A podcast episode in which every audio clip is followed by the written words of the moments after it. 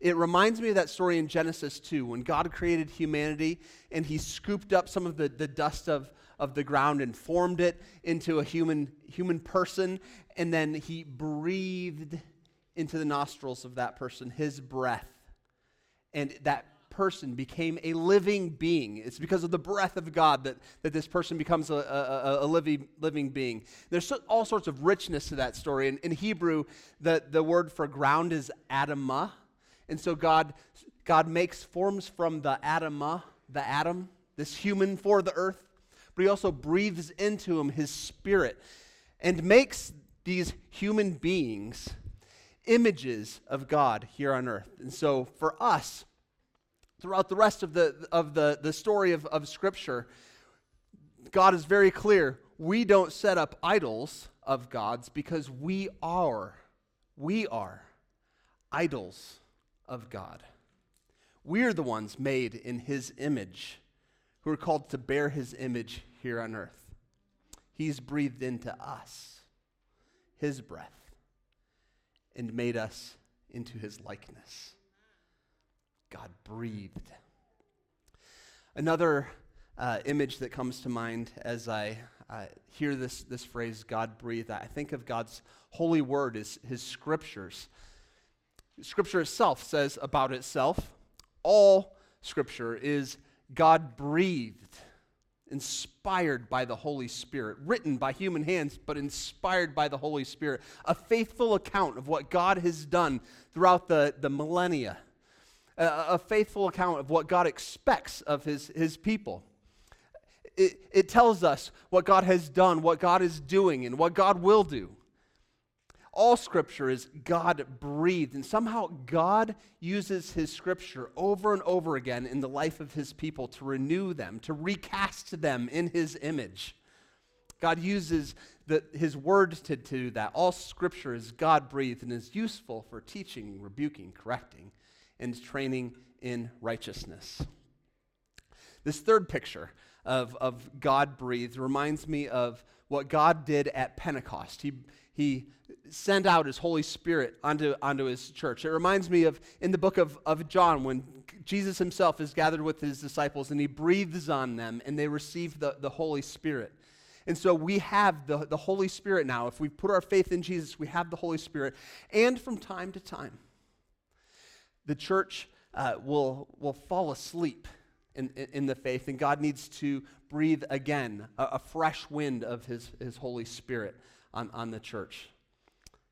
I, I think that there's this pattern uh, that we see with God's people throughout the, the Old, but even in the New Testament and even in, in church history, we see this pattern of sometimes God's people get spiritually sick. And God needs to breathe his spirit on them in a fresh and new way. I, I've just come to this. Um, I, for those of you who don't know me, by the way, I, am uh, Adam. I'm married to Christy, uh, who's normally up here. I'm, I'm, mostly just a Sunday school teacher around here now, so I'm just going to tell some tell some stories from, from the Bible in, in just a just a minute. But in, in my, the rest of my work, I, I connect with the church more broadly and have lots of conversations with pastors uh, th- throughout the, the, the city. And one of the things that I'm noticing is that there's this growing hope and expectation that God will breathe a freshness into his church. I, th- I think that there's this growing hunger, a, a longing, uh, a, a, need, a, a diagnosis that things are not quite, quite right and that God needs to breathe something new and fresh again into, into his, his church. And so uh, when I hear God breathed, the third image that really comes to mind is this picture of revival that comes from the Holy Spirit, this uh, getting rid of old idols uh, and allowing God to make us into, into who He wants us to, to be. I was talking to a Lutheran pastor um, of, a, of a small Lutheran church, and I was just hearing some of the history of his, his church. He's like, We're really small right now. And um, he said, But you know what? We don't really need more people. That's not what we need the, the most. What we need is the Holy Spirit at work in, in our church because the world needs the church more than the church needs the world. And so when we're when we talk about God breathed, we're talking about what, what God might want to do to set us right again as a people. I, I just wonder is it, is it possible that I, I, I sense this spiritual sickness in the, in the church too? I think the church has caught a cold spiritually. I, I just wonder how long has this been going on? Has it been going on for generations? One of, one of the blessings of uh, middle age is I'm starting to think generationally about my life. I'm, you know, my parents are getting older. I got kids that are, that are, that are, that are growing up. I'm starting to think genera- generationally. What if we've had, what if my generation grew up in a church with a spiritual cold?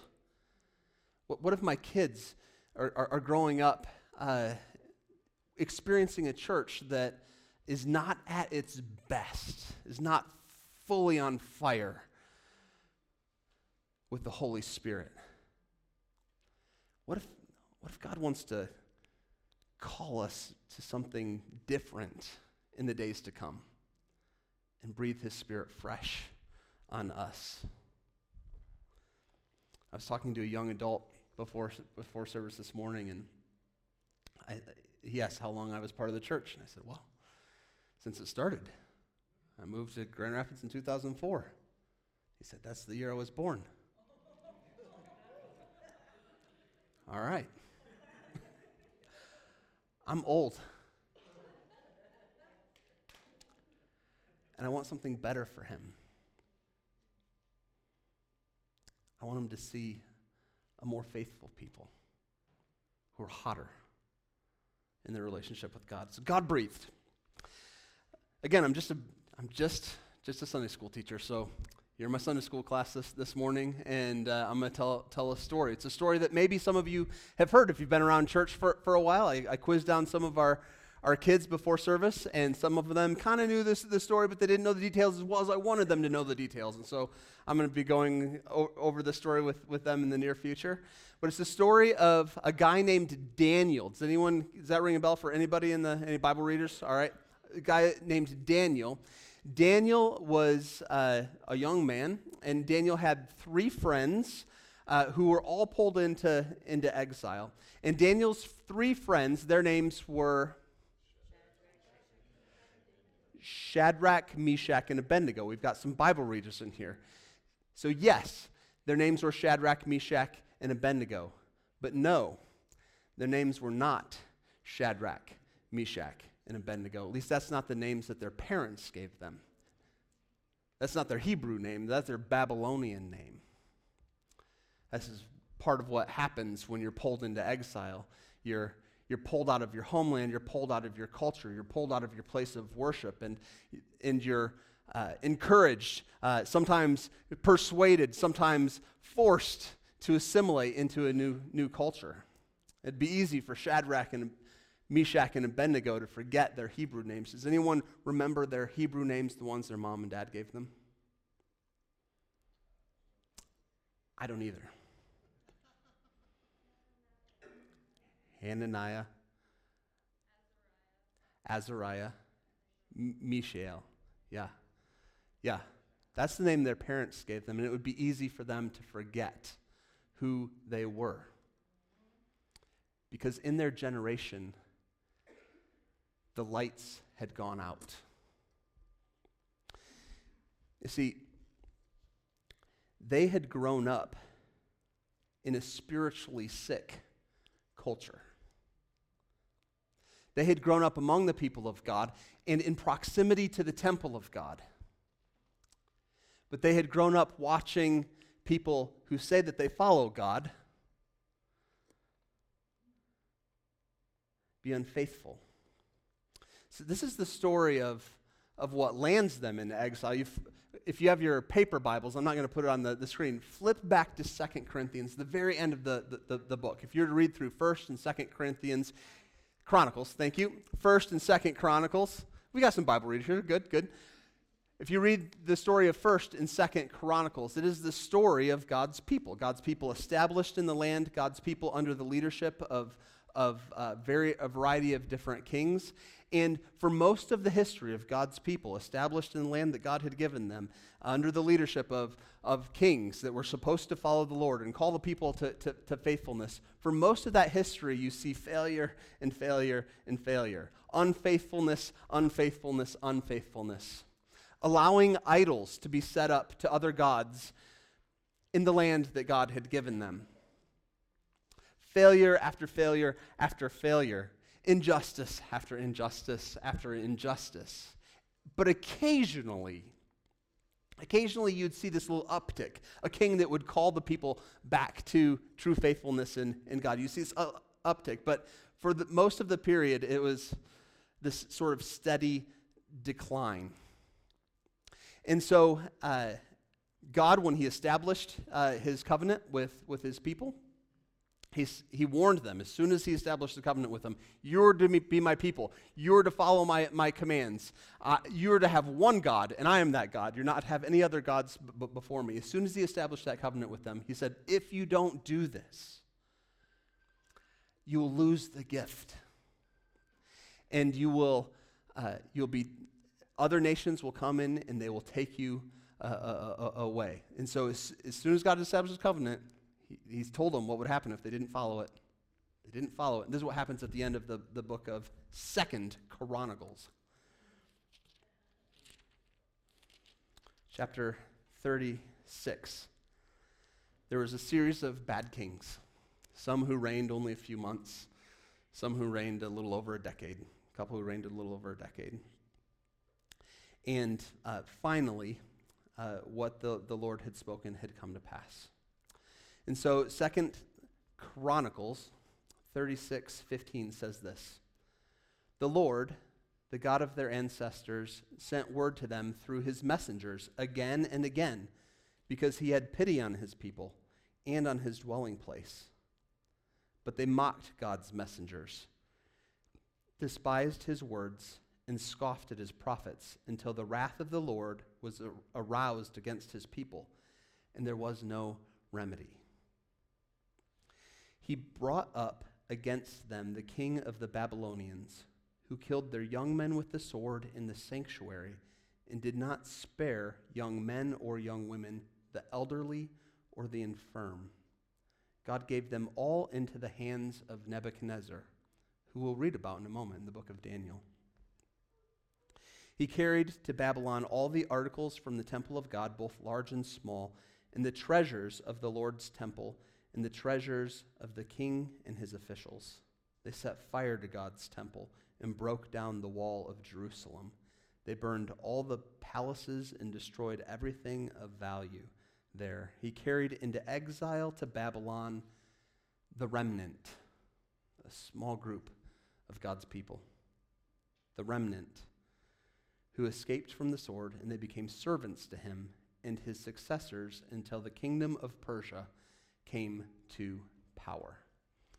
I'm going to teach City Life a Bible word that I'm not sure we know remnant. Remnant. So there's this small group of people. The, the, the, people have been spiritually sick for a long time, but there's this small group of people that God saves and, and, and brings them through judgment. And uh, there's, there's a bit to this, and so I want you to just kind of rat, latch on to this, this idea.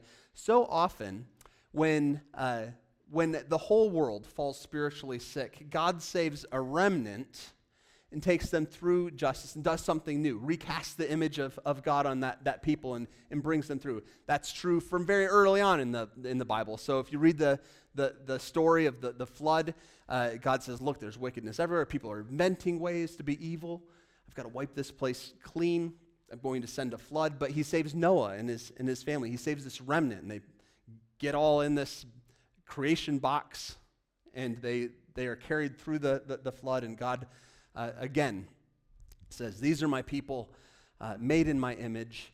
I'm going, to, I'm, I'm going to, to work with them. We see that over and over again through, through Scripture. And here, God is saving a remnant of his people who are going through, through this judgment.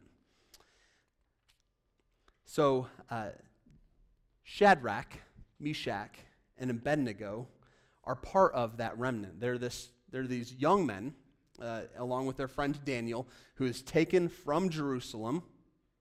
They see the temple burn. They're taken from Jerusalem and they're taken into Babylon. Now, in their generation, they had seen all of the lights go out spiritually before the Babylonians even had, shown up, right? And so they're, they're, they're looking around and they're just seeing uh, true faithfulness, true faith in, in, God grow very dim until it, it, it snuffs out. And, and so uh, they had seen the lights go out in their own, among their own people, and then they're taken to a, a foreign land, away from their homeland, away from their place of worship. Uh, they're, they're being encouraged and coerced to assimilate. And uh, they, they'd seen all of, all of the lights go out. And here's where I just get to tell the Bible story like a Sunday school teacher. And so they're in Babylon, and they're under this oppressive king, Nebuchadnezzar, who just burned their, their temple and their homeland.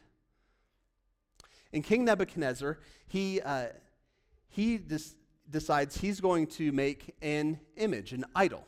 He's going to make an idol that is going to be a, a testament to his, his greatness.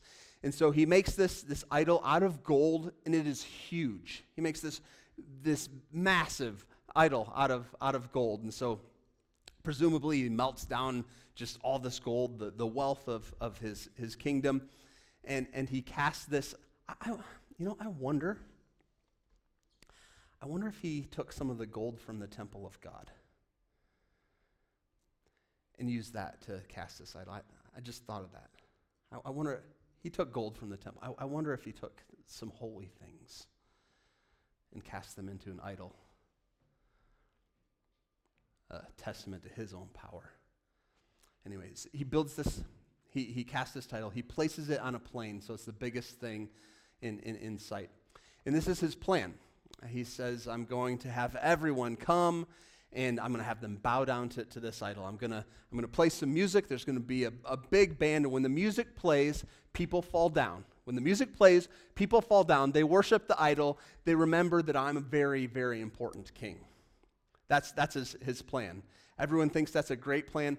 Fascinatingly, he, he says, I'm going to call people from every, this is an empire, remember, right? I'm calling people from every nation from every language group, and they're going to worship the, the idol.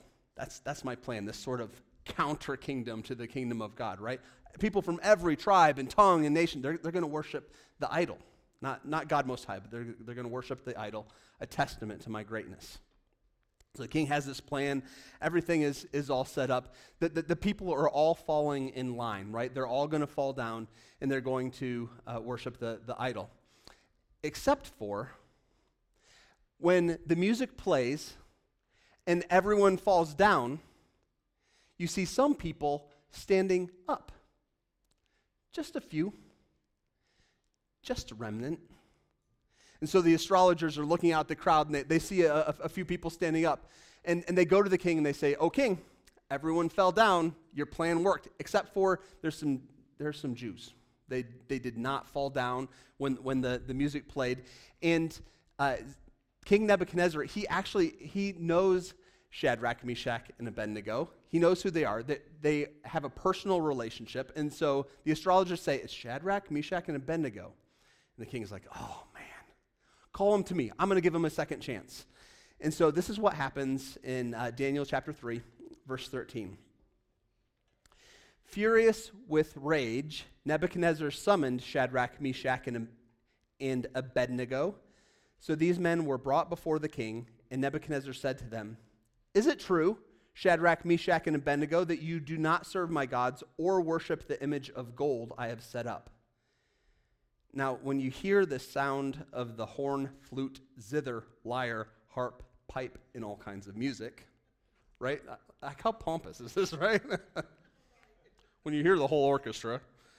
Um, when you hear the music, if you're ready to fall down and worship the image I made, very good.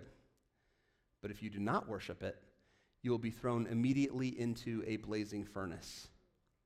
And then what God will be able to rescue you from my hand? One last chance, guys. Get it right. It's not hard. Fall in line. Worship the idol. Shadrach, Meshach, and Abednego replied to him King Nebuchadnezzar, we do not need to defend ourselves before you in this matter. If we are thrown into the blazing furnace, the God we serve is able to deliver us from it, and he will deliver us from your majesty's hand. But if he does not, we want you to know, I love this, I love this so much. We want you to know, Your Majesty, that we will not serve your gods or worship the image of gold you have set up. Just to let you know, King, if you throw us into the furnace, if you, uh, if you say, off with their, you know, if, if you are, are going to uh, kill us as a result of this, we want to let you know our God will intervene. But even if he doesn't, we're not going to fall in line. Then Nebuchadnezzar was furious with Shadrach, Meshach, and Abednego, and his attitude toward them changed. He ordered the furnace heated seven times hotter than usual and commanded some of the strongest soldiers in his army to tie up Shadrach, Meshach, and Abednego and throw them into the blazing furnace. So these men, wearing their robes, trousers, turbans, and other clothes, were bound and thrown into the blazing furnace. The king's command was so urgent and the furnace so hot that the flames of the fire killed the soldiers who took up Shadrach, Meshach, and Abednego.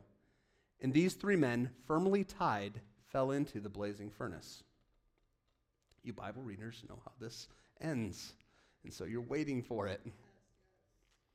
Then King Nebuchadnezzar leaped to his feet in amazement and asked his advisors, Weren't there three men? Three men. Weren't there three men that we tied up and threw into the fire? And they replied, Certainly, Your Majesty. He said, Look, I see four men walking around in the fire, unbound and unharmed. And the fourth, to his Babylonian eyes, to his pagan eyes, looks like a son of the gods. Nebuchadnezzar then approached the opening of the blazing furnace and shouted, Shadrach, Meshach, and Abednego, servants of the Most High God, come out, come here.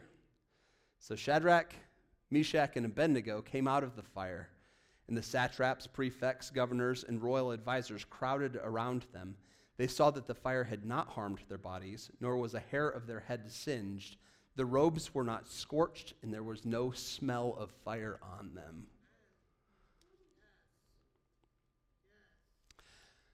So, in true Sunday school fashion, I'm going to teach you uh, just quickly some movements of what we should do when we encounter the, the living word of, of, of God. And so uh, those movements look like this. And I want you just to do them with me and do them in a little exaggerated fashion, like I'm about to do, because it's going to help you remember, all right? All right. Your kids, by the way, are amazing. They remember stuff from week to week. I quiz them down. Uh, I will forget what I preach about by like 2 o'clock, but I'm hoping that this will help you remember, all right? We good? All right. So take pointer fingers. Whenever we uh, come to, to God's Word, we're coming to God's Word to experience revelation from God, meaning we don't already know it. We're not coming to God's Word to confirm what we already believe. We're coming to God's Word so that God can reveal Himself to us and so that we can get in line. All right? So th- this, is, this is the movement. It goes like this Aha. Good. We're going to try that one more time. Yeah, you guys are pretty good. Aha. Aha. Aha. Aha. Got it?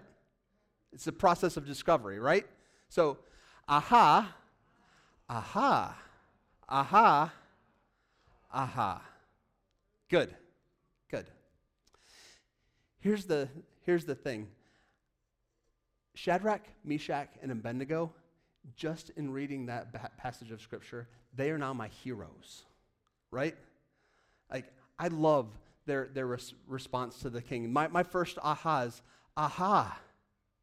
There's, there's three young men who, who say to, to Nebuchadnezzar, uh, King Nebuchadnezzar, we don't need to defend ourselves before you in this matter. If we're thrown into the blazing furnace, the God we serve is able to deliver us from it, from it, and he will deliver us from your majesty's hand. But if he doesn't, we're not going to bow down anyway.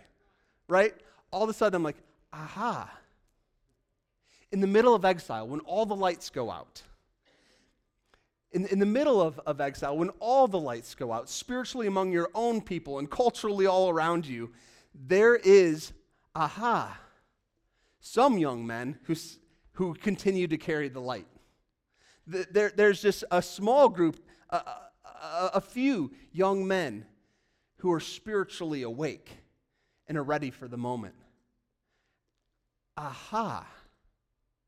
How in the world? How in the world do these three young men, presumably in their early 20s, how do these three young men carry the light in the middle of all that darkness? What formed them spiritually so that they're ready for that moment? Aha!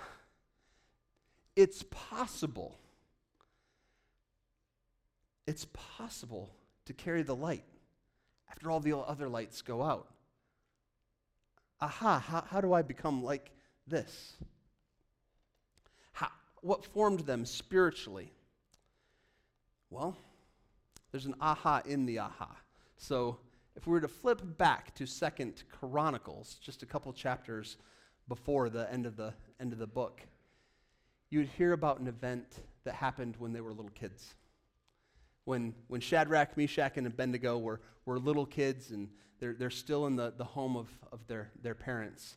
There were these series of bad kings, but when they were little kids, when they were little kids, there, there was a, a king who was also a little kid who came into power and called God's people back to, to faithfulness. And so uh, King Josiah became a king when he was eight years old. And as the eight year old, he had the faith of a child. And so he looked around his kingdom and he said, We got to take down these idols. Take them down here, take them down there. We've, we've got to take down, down these, these idols. So uh, that, that happens uh, as, as he's growing up. And they get down most of, most of the idols.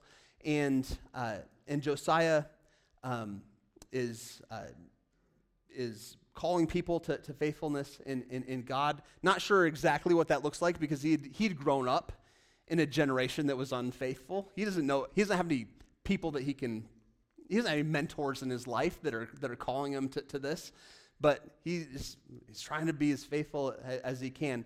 And while he was taking assessment of what, what's, what's actually in this temple, what's, what's in the temple of God, well, go, go, go do an inventory of this. And so they do an inventory of the, the, the temple and they find something among the artifacts in the temple. And so there's this guy named uh, Hilkiah, a priest. And they're, they're counting up all the gold articles. They're counting up, make sure they're, they're giving an assessment for, for the king. And Hilkiah, Hilkiah the priest finds this book. And it's just a dusty old book in, in the middle of all the gold stuff. And he takes the book and he like wipes some of the dust off and like, starts to read it. And he's like, oh, this is the book of the law. This is an account of the covenant that God has made with, with his, his people. He doesn't know what to do with it. Bring this to the king. And so uh, he brings it to the king, and the king has it read in his presence. And he's reminded of God's expectations for his people. The king rips his robe because he's in such anguish that they have not followed the, the, the, the covenant. And so they take the, the king doesn't know what to do, and so the king and the priest, they, they go find a prophet, and they find this prophet named Huldah, uh, uh, this, this female prophet. And this is what the prophet Huldah says to the king. She says, This is what the Lord, the God of Israel, says. Tell the man who sent you to me, this is, this is what the Lord says I'm going to bring disaster on this place and its people. All the curses written in the book that has been read in the presence of the king of, of Judah, because they have forsaken me and burned incense to other gods, and aroused my anger by all that their hands have made.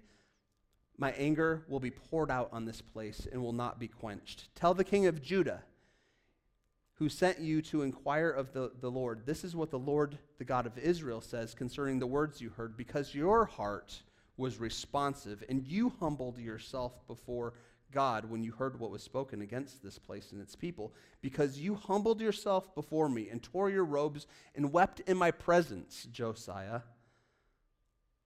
I've heard you, declares the Lord.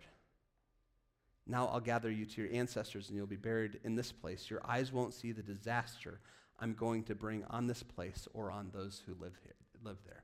And so Josiah hears the words of the prophet. He's, he's discovered, he's had his aha moment. He discovers the, the, the, the, word of God, which so often is the way of revival. You discover the, the, the word of, of God, it does something in, in your heart, and then, then you change. That is how God works through, through his, his word. He calls all the people together. And he reads the, the book to, to all of them, and all of them reestablish their, their covenant with God. Shadrach, Meshach, and Abednego, when they're little kids, their parents got to be part of this, this revival. They got to see a, a glimmer of true faith when they were little kids. And so when all the lights had gone out, and they're now young adults them, themselves, they're able to point back to that moment and say, Look, I remember, I remember a little bit of who I am as someone chosen and called by God. It is so important, parents, the role that you have in your kids' spiritual development. It is so incredibly important. I'm doing some, some research right now for, um, for work, and uh, I'm reading a, a, a, book. It's a, it's a researcher by a guy from Princeton. I can't even tell if the guy's a Christian. Uh, certainly, his work covers more than um, Christian faith. But this is what, uh, what he says about um, parenting, and I think it's absolutely true. He says, uh, peer reviewed research, he says, the single most powerful causal influence on the religious lives of American teenagers and young adults is the religious lives of their parents. Did you catch that? The single biggest uh, cause of, or the biggest, the single biggest effect on our kids is our, our spiritual lives. Not their peers, not the media, not their youth group leaders or clergy, not their religious school teachers. Myriad studies show that beyond a doubt, the parents of Americans play the leading role in shaping the character of their religious and spiritual lives, even well after they leave home and often for the rest of their lives.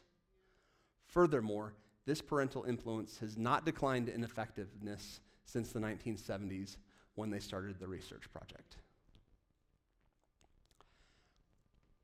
I don't, I have the sense that all these pastors and folks that I'm, I'm connecting with are, are, are sensing something really similar that uh, the American church has caught a cold.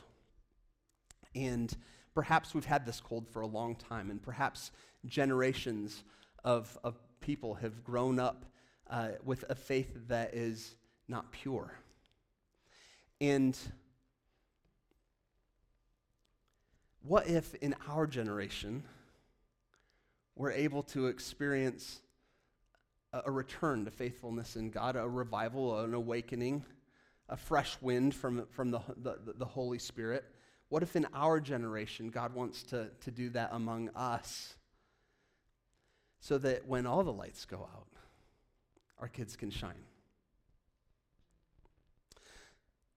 So the first aha in the book of, of Daniel is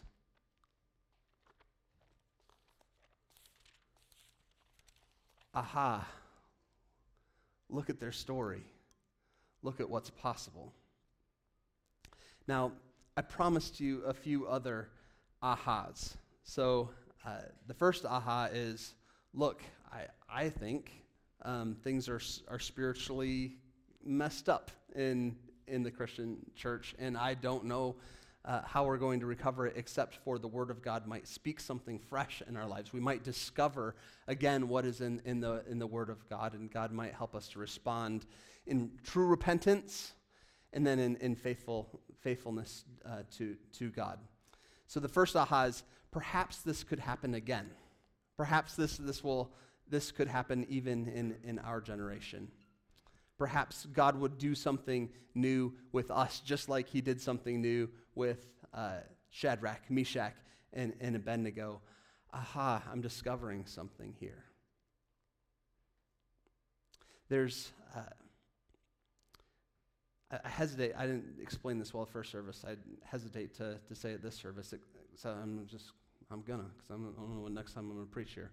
So, for, for a lot of young folks um, in the church, for a lot of older folks in the church, there's this sense, I think, too, that something is spiritually off, that there's a sickness um, that we haven't been able to shake as, as a church. And so a lot of young folks have gone on a journey of uh, what they're calling deconstruction. They're deconstructing their, their faith.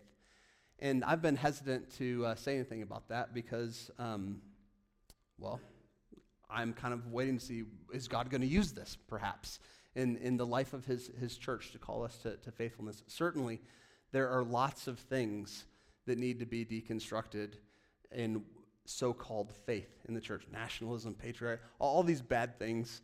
Um, but I've, I'm still kind of waiting for some young folks to have an aha moment like this where they're saying, actually, I'm not just pointing out what's wrong in, in the church, but I'm rediscovering what's in God's word.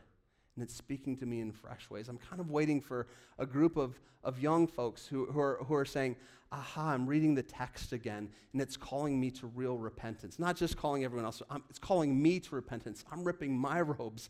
I'm, I'm wanting to, to follow God in a new way. I'm, I, I'm trusting that it's His Holy Spirit actually convicting me of these wrongs, and I've got to get my life right with, with Him. I'm kind of waiting for that aha moment in the life of the life of the church. So aha. Three more in, in rapid succession. And uh, feel free to come up and, and play music because I'm going to go fast here. Aha. This was possible once. But what, what else might the text be saying? I had this other aha moment uh, just earlier this, this week. I've read this story a, a, a hundred times, but uh, I, I, immediately zoned in on, aha, this is happening among these, these three young men. But, but as I read the story, I realized, aha, this isn't just about three, three men. It's not just about Shadrach, Meshach, and Abednego. See, Shadrach, Meshach, and Abednego, they were thrown into a furnace, right? They wouldn't bow down to the idol, and they were thrown into to the furnace. Why were they thrown into the furnace? Well, I think King Nebuchadnezzar is thinking poetic justice. They're not going to bow down to my idol, and so I'm going to throw them into the furnace in which that idol was cast. But I think God is actually doing something uh, deeper. God has a deeper poetic justice enacted here. And, and what God is doing, I think, in this moment, what I think the story that God wants to tell through these three young men is that God is going to preserve and refine a people through the fire of exile. He's going to recast his image on his people in the middle of exile, in the middle of the darkness. God is going to recast his image on his people and deliver them, them through. So it's not just, aha, look at these three young men and what they do. It's, aha, God has a whole people that he wants to do something with. God has a whole church that he wants to recast in his image that if we will allow ourselves to go through the refining fire, we sang about it, right? If we allow ourselves to go through the refining fire, God might recast his image in his church, a true faith of the one true God. John the Baptist told us about him. He told us about him. He said, Someone's coming after me who, who will baptize you in fire the fire of the Holy Spirit at work among his people. So, aha and aha. God has a whole, God wants to recast his image in his whole church. And then the third aha is this aha. Because, do you remember this part of the story? Three people were thrown into the fire. But when they looked in, there were four people. Did you catch that part? into King Nebuchadnezzar's pagan eyes, he looks in, that looks like the son of one of the gods. Well, to my Christian eyes, I'm reading this, no, it looks like the son of God.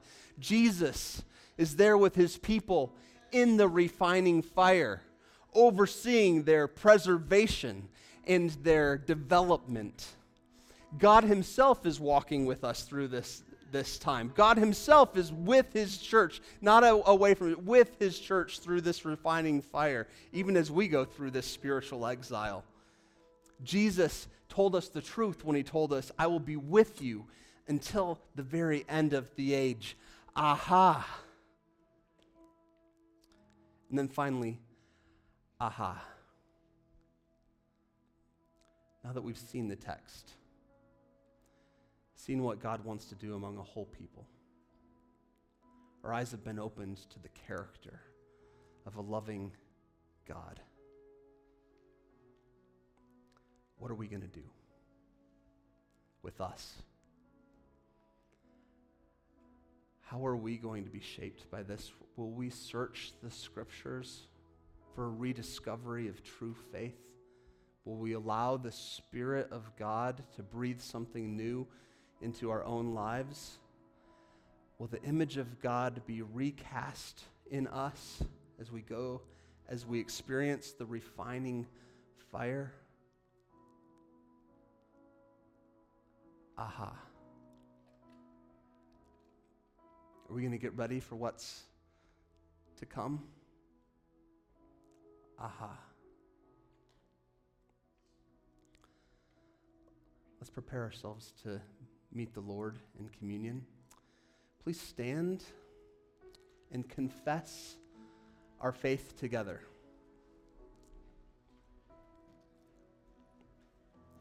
Say these words with me. I believe in God, the Father Almighty, creator of heaven and earth. I believe in Jesus Christ, his only Son, our Lord who is conceived by the Holy Spirit and born of the Virgin Mary. He suffered under Pontius Pilate, was crucified, died, and was buried. He descended to the dead. The third day he rose again from the dead. He ascended to heaven and is seated at the right hand of God the Father Almighty. From there he will come to judge the living and the dead. I believe in the Holy Spirit, the holy Catholic Church, the communion of saints, the forgiveness of sins, the resurrection of the body, and the life everlasting.